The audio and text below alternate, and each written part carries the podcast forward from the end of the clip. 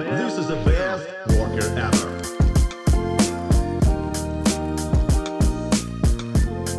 Привет, это подкаст «Работник месяца» в студии Лиза.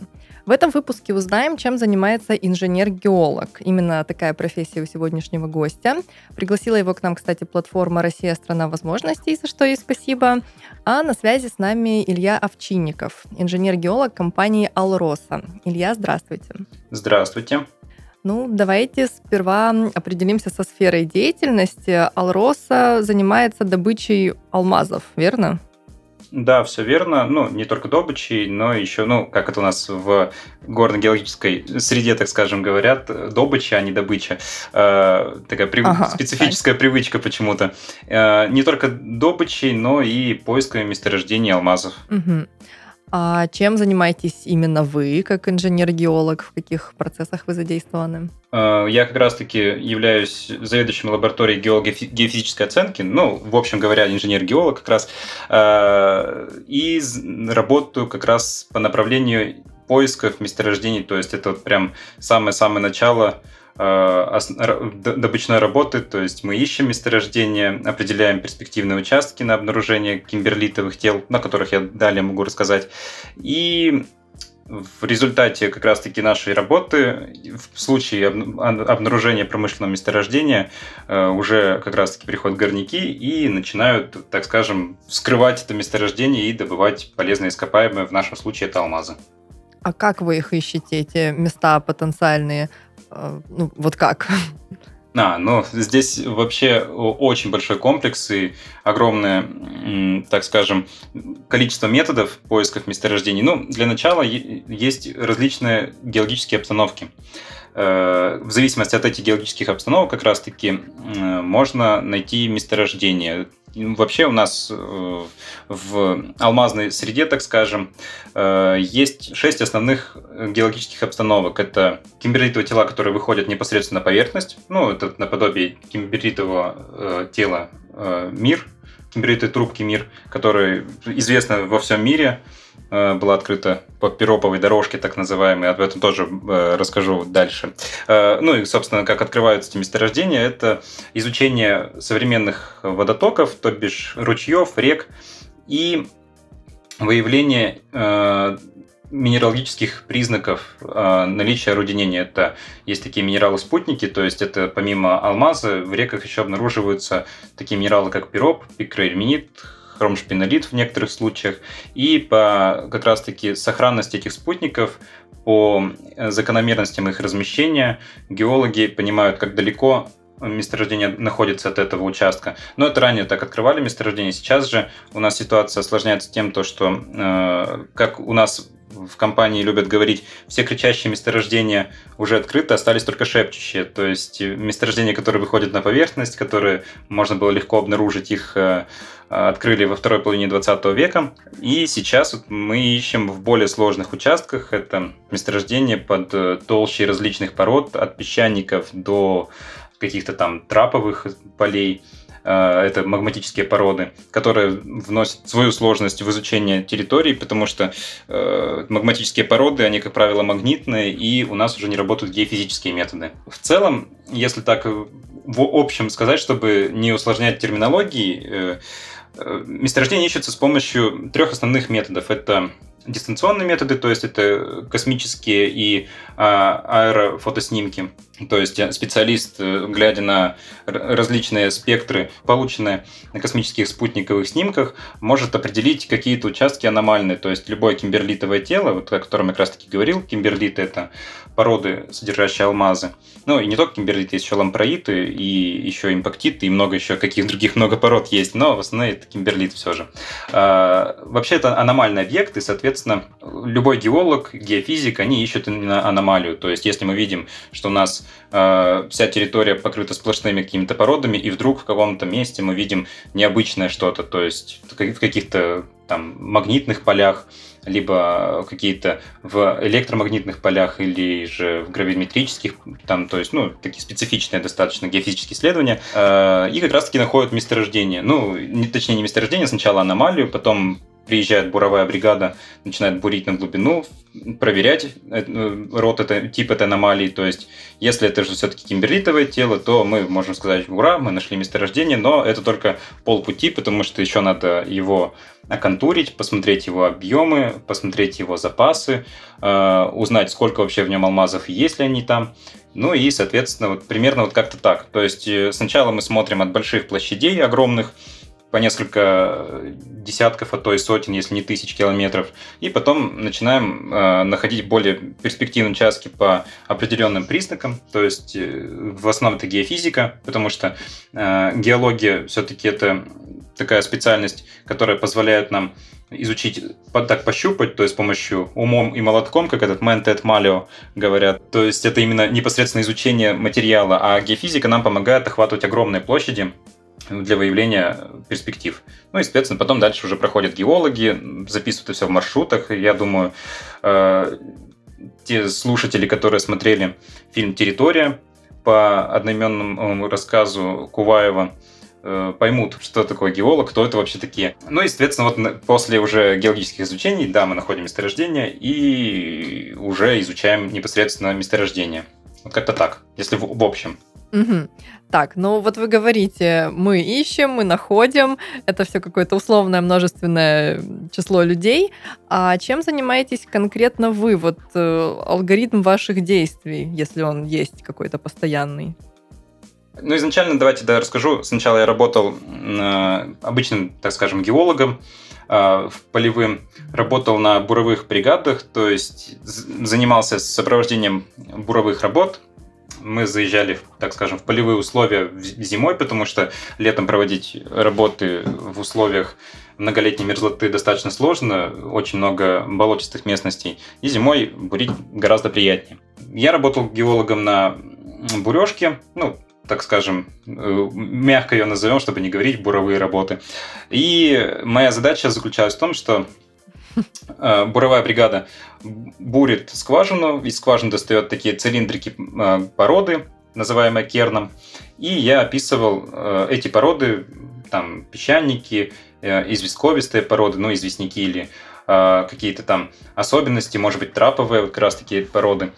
Э, занимался, собственно, описанием. Далее, э, еще параллельно, так скажем, работая в полевых условиях, я занимался 3D-моделированием э, различных геологических обстановок, благо в университете дали очень хорошую базу, и у меня получилось выступить на форуме Майнекс с докладом по построению как раз-таки 3D-моделей месторождений. И, собственно, после этого меня пригласили уже в другое подразделение. Это научно-исследовательское геологическое предприятие, также на должность инженера-геолога где моя задача была как раз-таки уже использование данных, которые получили в ходе бурения, то есть не присутствие именно на самой буровой, а уже получив эти данные, получив данные, которые в ходе работы получила экспедиция, как раз-таки изучение э, всех признаков и предпосылок и выявление наиболее перспективных участков. Сейчас непосредственно моя задача – это как раз одноименной лаборатории геологофизическая оценка. Это, ну, во-первых, скажем, управление э, лабораторией, и вторая основная задача – это именно геофизическое и геологическое изучение. В частности, э, с помощью данных, полученных от, э, в ходе бурения, отбираются, помимо описания керна-скважин, также проводится отбор проб. Э, это, получается, такие мешки так скажем, с породой.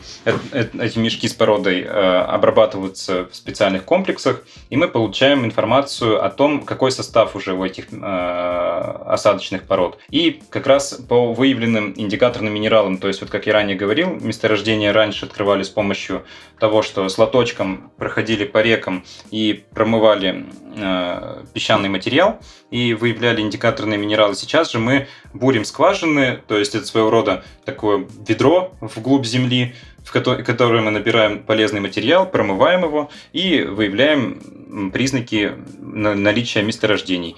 И сейчас э, в ходе работы нашей лаборатории мы проводим комплексную оценку перспективных территорий с точки зрения вообще геологических условий, и геофизических наблюдений. Звучит все очень-очень сложно. А, я, я, я просто все время... А, у меня сложность возникает. Как-то, по-моему, это Альберт Эйнштейн сказал, если ты не можешь объяснить шестилетнему ребенку специфику своей работы, то ты очень плохо знаешь свою работу. И я стараюсь все время подобрать наиболее простые, так скажем, эпитеты и объяснения нашей производственной деятельности, потому что я вот э, так немножко вернулся в университет, когда я только поступил в э, горный, и я проучился некоторое там время, приехал домой, и когда я начал разговаривать с мамой, я объяснял всю эту специфику, она на меня посмотрела и примерно сказала то же самое. То есть очень сложно, очень непонятно. А я потом поймал себя на мысли на том, что э, ты начинаешь жить своей работой, ну или там учебой, и для тебя это становится просто. Для тебя это вот как, как грубо говоря, поговорить о музыке, о кино. И здесь то же самое. Получается то, что очень тяжело людям донести э, именно саму специфику. В общем, если вкратце, то изуч... у нас все-таки э, природа, она, так скажем, обладает своими свойствами,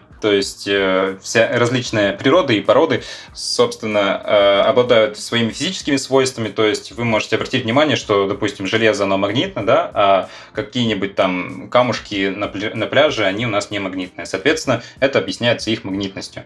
И как раз-таки на контрасте вот этих пород, то есть если мы представим, что у нас есть Э, какая-нибудь рельса, закопанная в земле, и вокруг нее лежит песочек какой-нибудь с пляжа, и мы пройдем с металлоискателем, мы ее обнаружим. Вот примерно то же самое мы делаем с большими территориями с помощью геофизики, только территории уже не в размере там пляжа какого-то, а именно в размерах там почти субъектов Российской mm-hmm. Федерации. Вот как-то так. И потом, соответственно, если мы находим какую-то какую-то вот эту железку, условно говоря, соответственно, мы приходим с лопатами, начинаем это копать, и, и, чтобы понять, а что это у нас вызвало, какие-то там пикающие сигналы или аномалии, как мы их называем. И, соответственно, как раз откопав этот предмет, мы уже понимаем, ага, мы нашли что-то хорошее, или там, допустим, это какая-то безделушка. Вот примерно вот так вот это можно описать работу.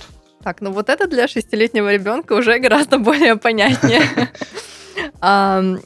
А в этих процессах всех э, непростых высокая ли доля автоматизации? Ну, это вот просто к тому, что вы называете такие какие-то механические действия, которые, видимо, производят машины, потом что-то делают люди.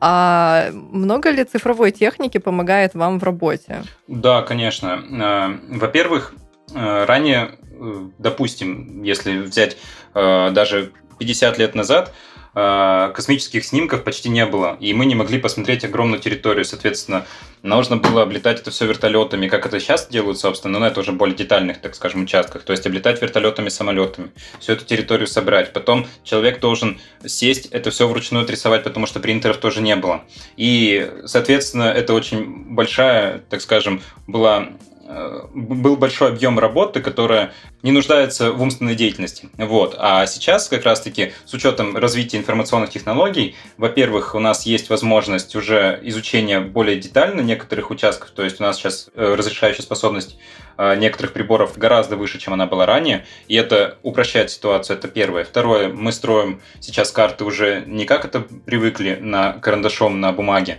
а мы уже строим это в специализированных программах, Кроме того, сейчас с учетом развития информационной деятельности, точнее развития в горно геологической информационной среде, мы сейчас строим не только карты, но мы сейчас строим уже и модели. То есть это вот, грубо говоря, как показывают в фантастических фильмах, когда такая голограмма высвечивается, и мы можем ее посмотреть участок Земли, посмотреть, что там в глубине. Вот примерно то же самое. Единственный момент, то что на стадии поисков это э, сделать достаточно сложно, по причине того, что есть много неизвестных факторов. То есть, представьте, мы будем скважину э, между, между скважинами, точнее, расстояние километр или два. Соответственно, вот в этом расстоянии между скважинами мы не можем сказать, что у нас там находится.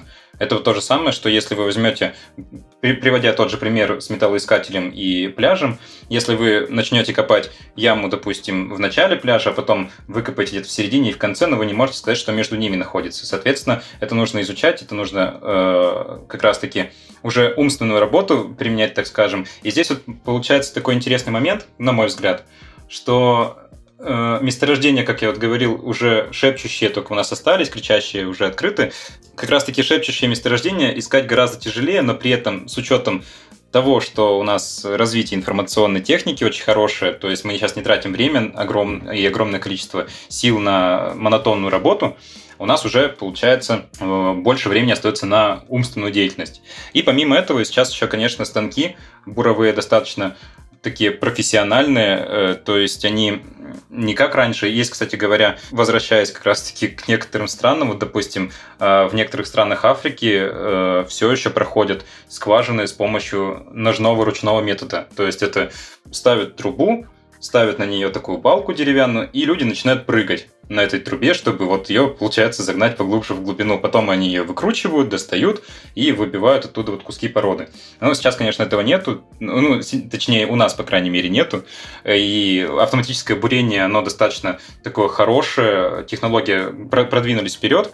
И помимо этого еще, если уже задеть добычу, именно как раз у меня получилось так, то, что мы съездили на один семинар в город Удачный, где находится трубка, одноименная трубка Удачная, и сейчас как раз-таки нашей компании внедряется проект по автоматизации рудника, то есть это уже э, такой проект цифрового двойника объекта. Ну, получается, цифровой двойник это подразумевает то, что вот как раз-таки это из сферы уже почти фантастики, но она уже становится реальностью, что людям не надо будет спускаться глубоко в шахты, а достаточно будет сидеть за пультом, который напоминает своего рода джойстик, и управлять буро буровой машиной, которая будет сама пробуривать согласно заданной э, траектории скважины, и, соответственно, сами там, то есть вся работа будет уже автоматизирована.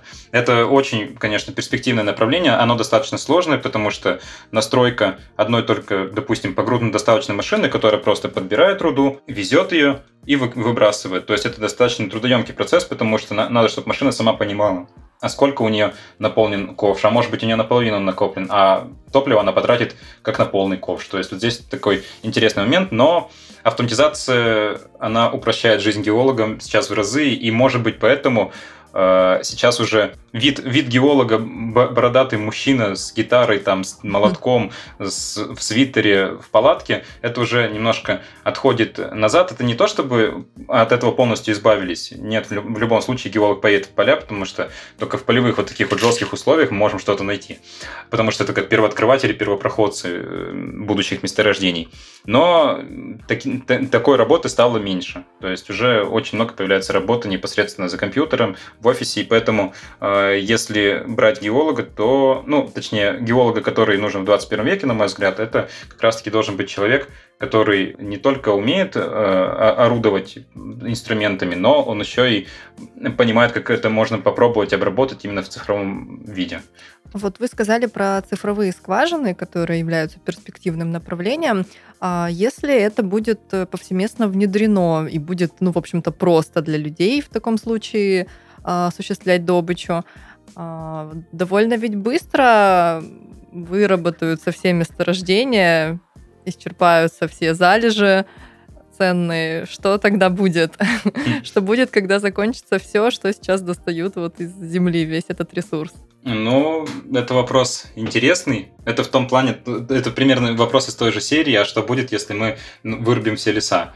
Э, будет, не будет ничего хорошего, примерно то же самое с месторождениями, но здесь, понимаете, есть такой он, он, это даже прописано в федеральном законе о недрах, что э, любая компания там, или любой, так скажем, э, недропользователь, он должен э, полностью и целиком изучать месторождение. То есть, если, допустим, наша компания специализируется на алмазах, это не значит, то, что мы только алмазы добываем, всю остальную породу, которую мы добыли, мы ее выбросили куда-то, и все. То есть, мы параллельно еще смотрим другие полезные ископаемые. Вот как раз-таки вот в этом очень важно быть геологом именно всеобъемлющим, то есть знать не только по своему месторождению, но и по другим полезным ископаемым. И поэтому, если так посмотреть, то месторождения-то они, может быть, исчерпаются частично, а это сейчас очень большая, кстати, проблема для многих месторождений, но стоит отметить другой факт, то, что есть еще техногенные месторождения, то есть э, после, допустим, проходки карьера, э, изымается огромное количество породы, это все складывается в отвалы месторождений, то есть это своего рода как горы.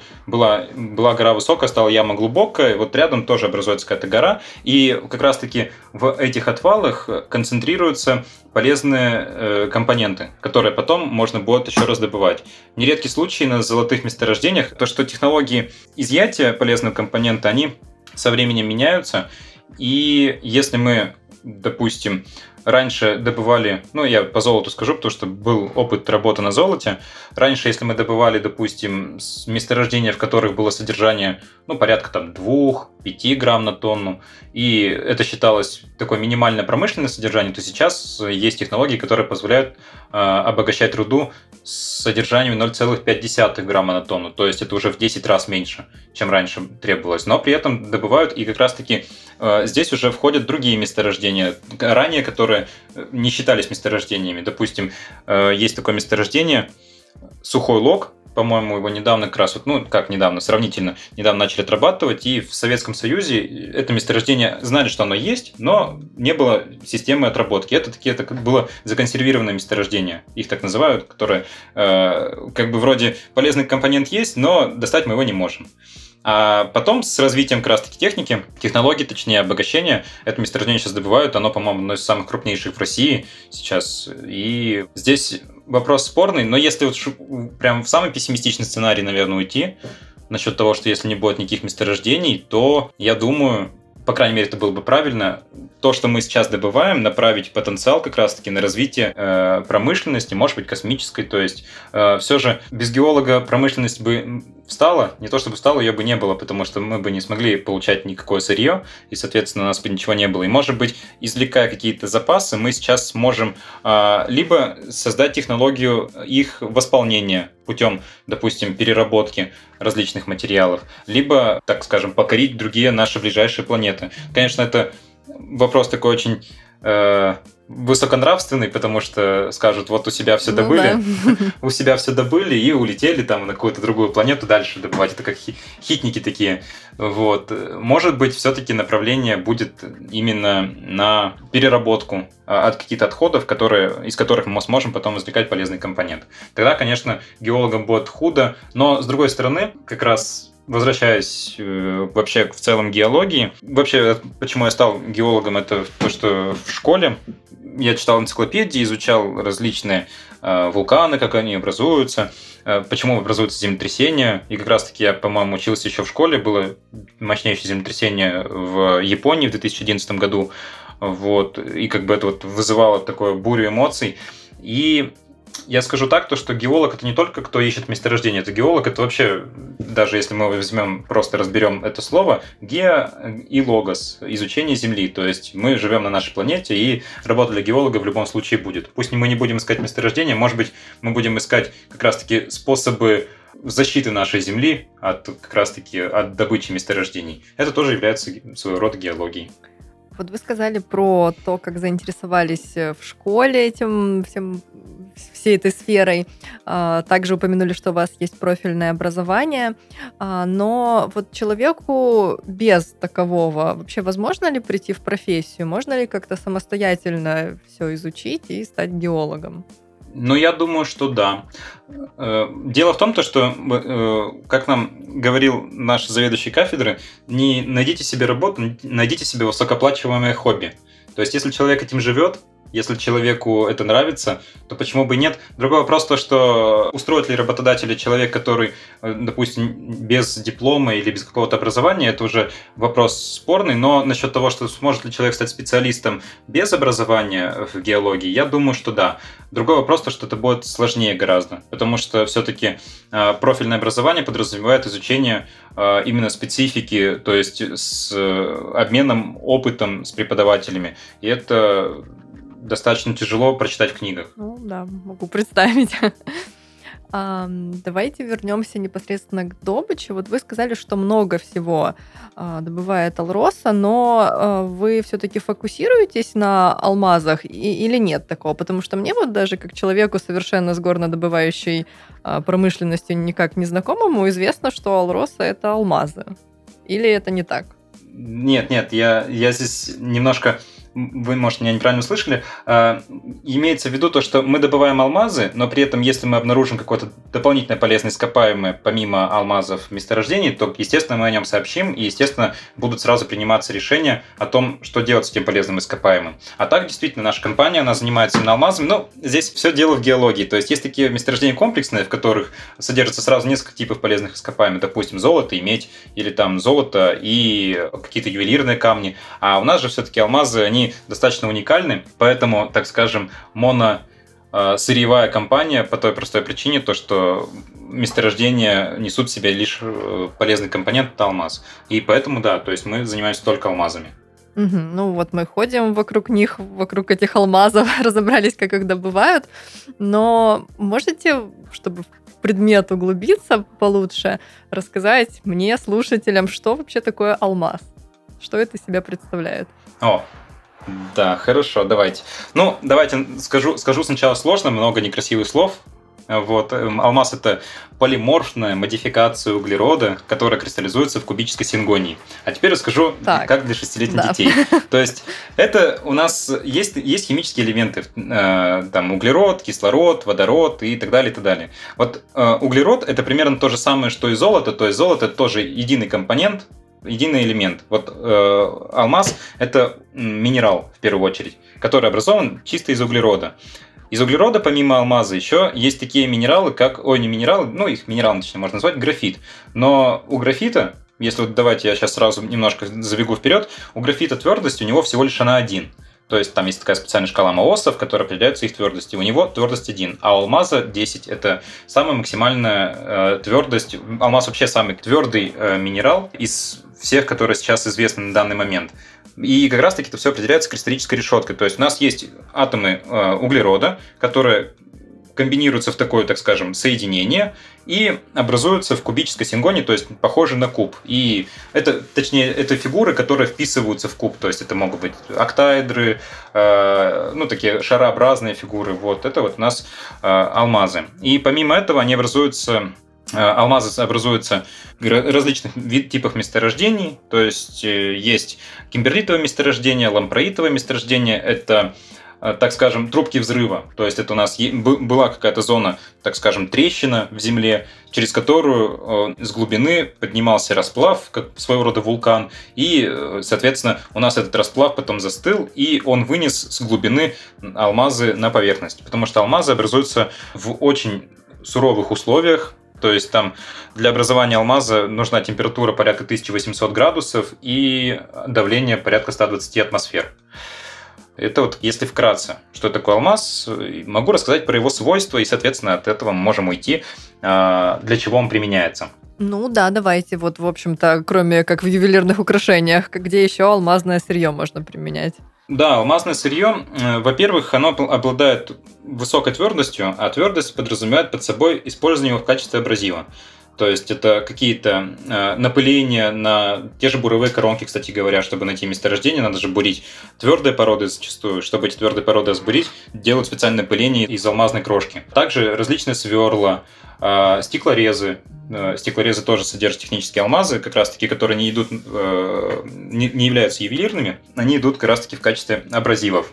Ну, вот, допустим, технические алмазы вообще делятся на несколько типов. Это э, четыре типа. Это борт, балас, карбонада и конга. То есть борт это неправильные, темно окрашенные, полупрозрачные, непрозрачные кристаллы. Ну, представляете, если бы у вас был алмаз там в каком-нибудь кольце, в красивом, но он был бы такой вот неправильный, весь темно окрашенный, некрасивый, вот, он, бы, он поэтому не является ювелирным.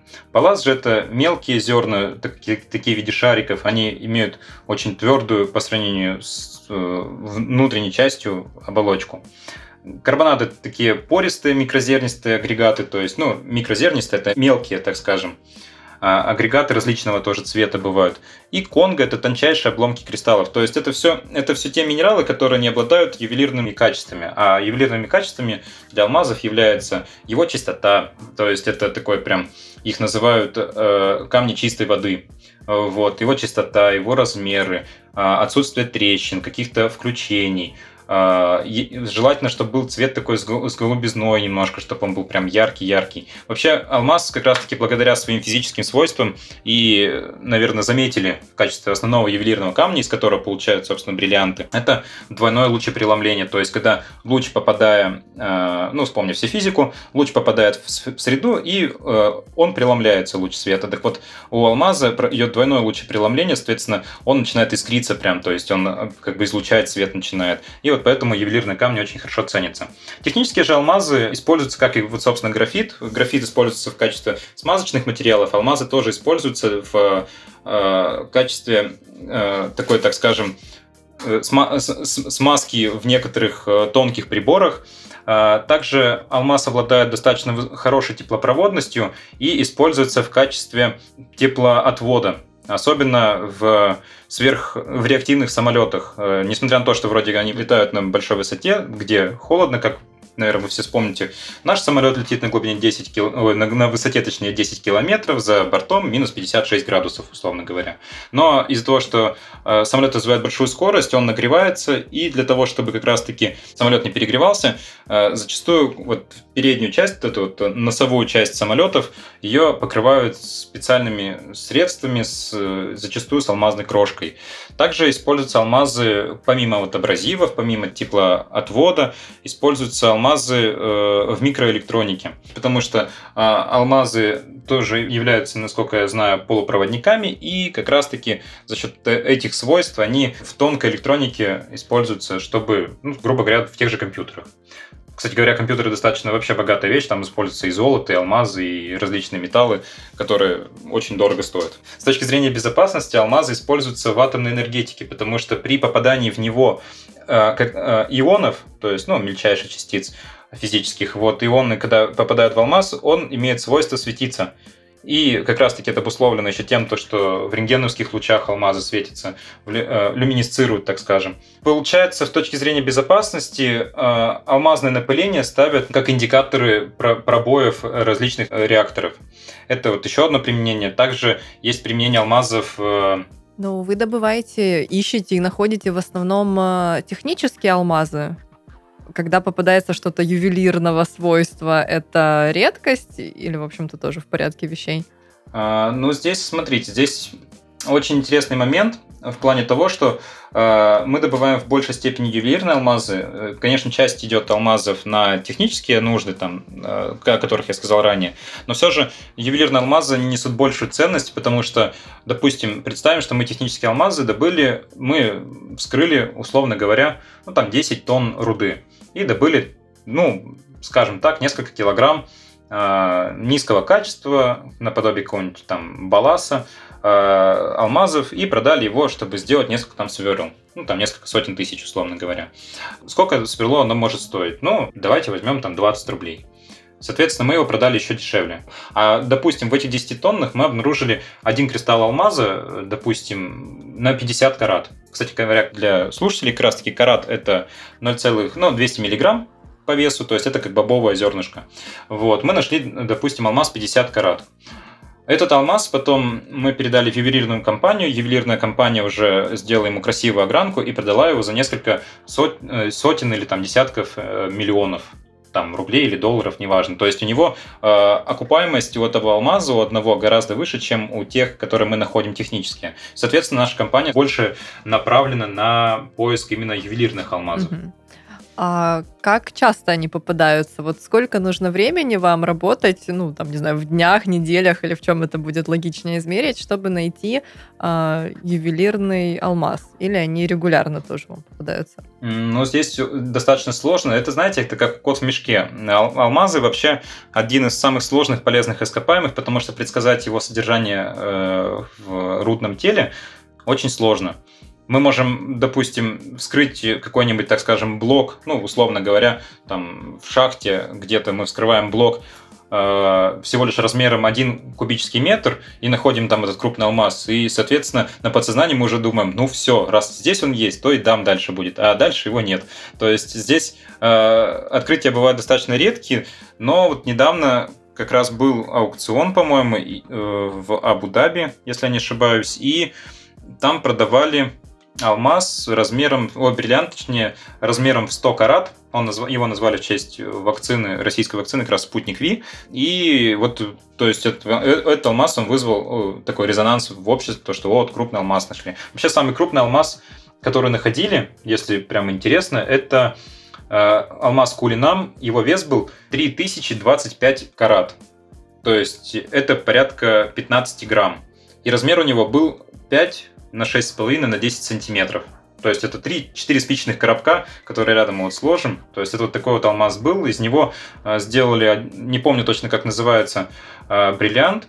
Э, один там бриллиант не- точно не скажу, насколько карат. Ну и, соответственно, из обломочков сделали еще дополнительно бриллианты, которые потом продали. Но это было, так скажем, добыто в Африке. Э, поэтому здесь вот сложно говорить о том, что мы вот постоянно добываем. Иногда везет, иногда добываем. Ну, это как, может быть, с рыбалкой, если мужчинам будет знакомо, это вот рыбалка, что вот повезет, не повезет, клюнет, не клюнет. А вот именно за время вашей работы э, бывали какие-то феноменальные находки? А, но за время моей работы, из-за того, что я работаю геологом-поисковиком, поэтому на производственных площадках, именно на месторождениях я бывал не так часто и с породой не работал. Соответственно, а крупных открытий у меня лично нету, что прям мистер, э, крупный алмаз находили, но для нас было большим открытием с ребятами, когда мы занимались документацией как раз Керна. Летом мы заезжали на участок и передокументировали скважины, чтобы уже более точно их описать. Летом все-таки описывать гораздо приятнее скважины, чем зимой. Зимой все-таки температура на улице минус 55, а то и минус 60 градусов, руки мерзнут так что особо не пишешь. Вот. И мы летом как раз-таки собирались на передокументацию скважин, и э, недалеко от нас привезли скважины э, с другого кимберлит, ну, точнее, с кимберлитового тела. И нам было интересно, потому что все-таки мы занимаемся поисками, а месторождения открываются не, не каждый день, я даже скажу, не каждый год. И нам охота было посмотреть кимберлит, потому что мы его в работе еще не видели. И мы при, поехали посмотреть этот, этот керн со скважин, и у нас там молодой человек решил молотком расколоть этот кимберлит, посмотреть вообще, что вот как он внутри на свежем сколе, так скажем, э, выглядит. И когда он расколол, он смотрит, и что-то очень ярко блестит в керне. Ну, соответственно, он сначала говорит, наверное, алмаз. Мы говорим, да ну, как-то вот прям, чтобы сразу вот так вот раз расколол и алмаз обнаружил. Мы пошли э, у нас там к бывалым геологам, Э, которым, которые уже в возрасте, так скажем, которые много повидали, и они взяли лупу, так присмотрелись, посмотрели, говорят, да, точно, то есть это был такой алмаз, маленький буквально, 2 а, миллиметра, наверное, у него был размер, но э, у него настолько э, красиво эти грани, то есть вот октайдер это как две пирамидки четырехугольные, сложенные друг к другу, такие очень красивые грани, он так хорошо прям блестит, то есть он прям бросается в глаза. И пусть он не ювелирный, пусть он мелкий, но вот для меня лично это было очень большим таким открытием, что вот я увидел именно алмаз не просто вот где-то там, а вот в породе. Это было прям очень классно и здорово. Ну, учитывая, что мы еще и поисковики. Ну, конечно, мы потом вернули его на место, потому что это э, скважина потом будет в процессе э, опробования разбиты уже на интервалы, и по этим интервалам буду как раз-таки понимать, какое содержание руды э, в данном месте, mm-hmm. ну, в котором была пробурена скважина. А в каких регионах вообще добыча производится в основном?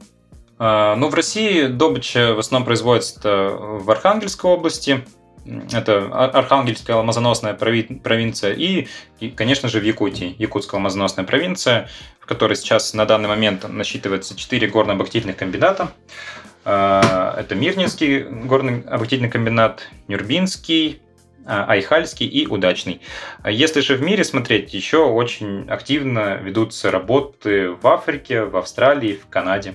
Если с точки зрения геологии брать, э, месторождения алмазов образуются на древних платформах, то есть это такие древние, уже хорошо сформированные континентальные платформы, и как раз таки в этих участках зачастую обнаруживаются кимберитовые месторождения. А в вашей работе часто бывают командировки, ну вот, например, на э, непосредственно месторождение или, может быть, даже на какие-то аукционы алмазов? Ну, аукцион алмазов нет, потому что э, этим занимаются как раз уже менеджеры, которые э, знают толк в продаже алмазов. Мы-то все-таки знаем толк в их поиске. Ну, по крайней мере, мы, мы будем надеяться, что в ближайшее время мы откроем месторождения, которые Э, подтвердят нашу специфику. А, но командировки на месторождение, конечно, бывают. И вообще летом у нас такая сладкая пора начинается, когда мы уезжаем именно на поиски в полевые условия, то есть в тайгу заезжаем вместе с лодками, с э, различными рюкзаками, с аппаратурой и работаем там по несколько месяцев, от, ну, от нескольких недель до нескольких месяцев. Такие командировки у нас в основном есть. Ну и когда я работал полевым геологом, как я уже рассказывал, зимой мы ездили почти там раз, в, получается, две недели через две недели, там, или месяц через месяц, то есть вахтами мы ездили в поля и вот там как раз работали в командировках. Ну и есть командировки, когда нужно съездить на уже действующее месторождение, собрать материал для анализа, потому что мы же ищем месторождение подобное, соответственно, нам нужно знать о том, что мы ищем. И вот мы собираем там различный материал. Бывали у вас какие-то в работе особенно сложные, может быть, форс-мажорные даже ситуации?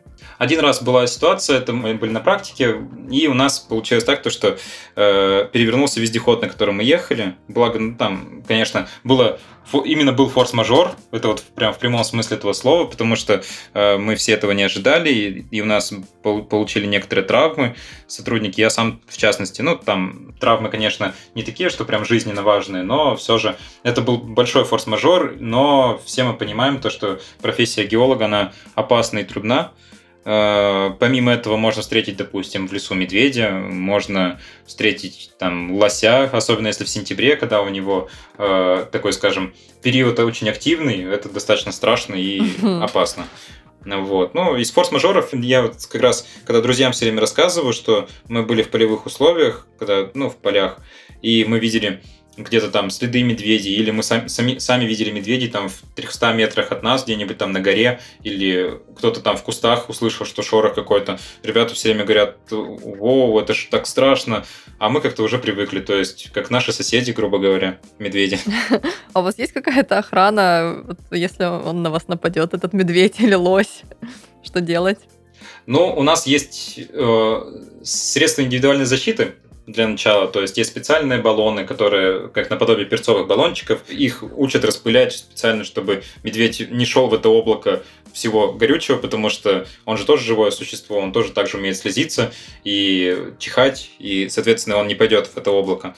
Есть также фальшфейеры, то есть это специальные такие как факелы, которые зажигают, медведь их пугается и уходит. А вообще, зачастую, просто чтобы не навлечь на себя незваного друга, он же тоже переживает за свою жизнь. Мы обычно в маршрутах ходим, стучим, стучим молотком об лопату или там об тазик об какой-нибудь, то есть чтобы создавать грохот, шум, который медведю не знаком э, в лесу. Э, особенно нам говорили все время преподаватели, что надо брать с собой девушек в маршрут, потому что э, виск девушек настолько непривычен медведю, что он от него боится и бежит сразу же, э, сверкая пятками.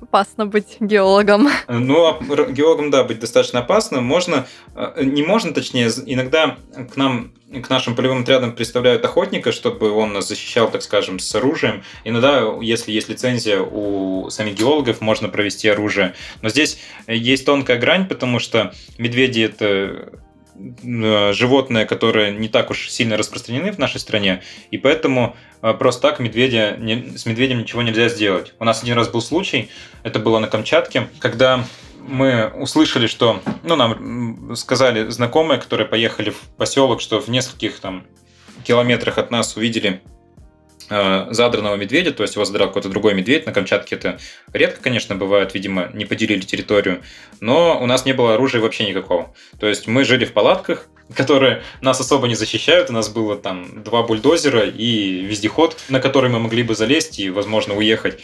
И мы позвонили в охотхозяйство, объяснили ситуацию, что вот у нас там такая оказия произошла, что обнаружили медведя. На что нам ответили, ну, он же задрал медведя, не человека вот человека задерет, тогда мы будем действовать. Мы спросили, ну как так? Они говорят, ну Тогда потому звоните. что... Да, да, да. Вот. Но они как сказали, то, что мы не то чтобы не имеем права, у нас нет оснований. То есть э, вот здесь вот этот момент очень тонкий. Поэтому все просто стараются э, не встретиться с медведем, а сделать так, чтобы ну, с ним не встречаться. То есть шумят, гремят специально, чтобы он ушел, чтобы не, не накликать на себя беду. Так, а что самое интересное в вашей работе, вот лично для вас? Э, лично для меня ну, самое, наверное, интересное это азарт. То есть, э, когда мы изучаем территорию, мы ее смотрим, э, вот особенно очень хорошо передается дух именно не в э, фильме, а в книге Куваева «Территория», когда у геолога появляется азарт. Вот у меня вот такая же ситуация, то есть мы начинаем изучать какой-то интересный участок, находим там признаки и предпосылки наличия месторождения, и у нас вот прям изнутри уже, ну вот, вот, вот сейчас, вот, вот, вот мы сейчас откроем. Не всегда, конечно, это у- у- может увенчаться успехом, потому что есть свои сложности, э, потому что это надо восстановить историю нескольких миллионов лет, чтобы понять, как там, что все происходило. А, И вот, вот в этом плане работа мне очень нравится, потому что мы, получается, сами себе дозволены в том плане, что мы предполагаем, мы обсуждаем это с коллегами, и если у нас мнения сходятся, то мы ставим там какие-то работы. И, соответственно, вот мы все в ожидании, когда у нас там будут проведены какие-то работы. Также э, в моей работе мне нравится именно то, что вот как раз возвращаясь к теме об автоматизации производства, то, что можно привнести что-то новое. Потому что ранее мы не могли построить модель месторождения, а потом на- начинаем задумываться, а ведь можно попробовать, а давайте попробуем. У нас же все данные есть, и программы есть. Но если не будет программ, то поищем, может быть, что-то найдем, то есть из других сфер. И это настолько круто, то, что именно пытаться адаптировать э, геологическую сферу уже под новые цифровые рельсы, это вообще прям классно. Ну и самое любимое, о чем все время вспоминается очень хорошо, особенно с фотографиями, это полевые работы, потому что это путешествие. То есть э, не надо записываться в какой-то турклуб, платить какие-то деньги. Тебе же платят деньги за то, что ты ходишь, изучаешь породу, смотришь, знакомишься с природой, и это очень классно. И как-то в одном интервью, по-моему, ко дню геолога это было, как раз, кстати, недавно был день геолога, первое воскресенье апреля. Меня в одном интервью спросили, а чем интересна работа, и я так как раз подумал, то, что геолог, вот смотрите, он изучает не только мир под нами, там, то есть мы изучаем, причем мы изучаем как крупные э, территории, так и мелкие породы через электронные микроскопы. То есть мы изучаем вроде как мир и целиком, и в деталях. И также мы изучаем не только мир, который под нами, мы изучаем мир и который над нами. То есть планеты, они тоже состоят из каких-то горных пород. Соответственно, от условий, в которых находятся эти породы, мы можем предполагать, какие там породы могут быть. Соответственно, это прям очень классно, то, что может совмещать. Ну и э, еще, наверное, самое здоровское в профессии это то, что совмещение технической именно направленности и гуманитарной. То есть у нас нету такого, что мы э, только считаем цифрами и не изучаем какую-то информацию, там отчеты и так далее. А здесь мы, получается, изучаем и отчеты, то есть мы читаем о работах наших предшественников, как они это описывали, а особенно если обратить внимание, раньше э, геологи не писали все на компьютере, а писали от руки, это очень красивый текст, почерк, то есть, приходя на точку, геолог описывает, а, сижу на перекате реки такой-то, а, и вижу перед собой лес, э, обнажение скал, скалы такого-то цвета, то есть это все настолько э, интересно читать именно вот а, 50-х годов, золотой век геологии прошлый, как раз-таки а, начало 20 века его продолжение, вот э, это настолько прям интересно. И в то же время мы совмещаем с технической специальностью. То есть мы считаем, мы делаем расчеты, мы проектируем какие-то работы, мы проектируем, как скважины будут буриться или как будут проходить канавы. Геология, она очень такая, она на стыке, и это круто. Потому что мы на стыке и э, технических, и гуманитарных наук, мы на стыке и огромных территорий, и мелких каких-то мельчайших деталей, и на стыке между нашей планетой и космосом. Как-то так. Ну вот профессии, которые изучают планету с разных сторон, мне кажется, всегда такие интересные. Да, геология, как выяснилось в этом выпуске, максимально в это вовлечена. Это все прямо очень интересно. Да, Ам, да. Ну что ж, время подкаста нашего подходит к концу. А, Сегодня мы поговорили с Ильей Овчинниковым, заведующим лабораторией геолога геофизической оценки компании «Алроса». Выяснили, как добывают алмазы, а, что это вообще такое, а, ну и погрузились в мир всяких технических сложностей этого процесса. Илья, спасибо большое. Спасибо вам. Очень интересно. Удачи. Всего доброго, всем спасибо, пока.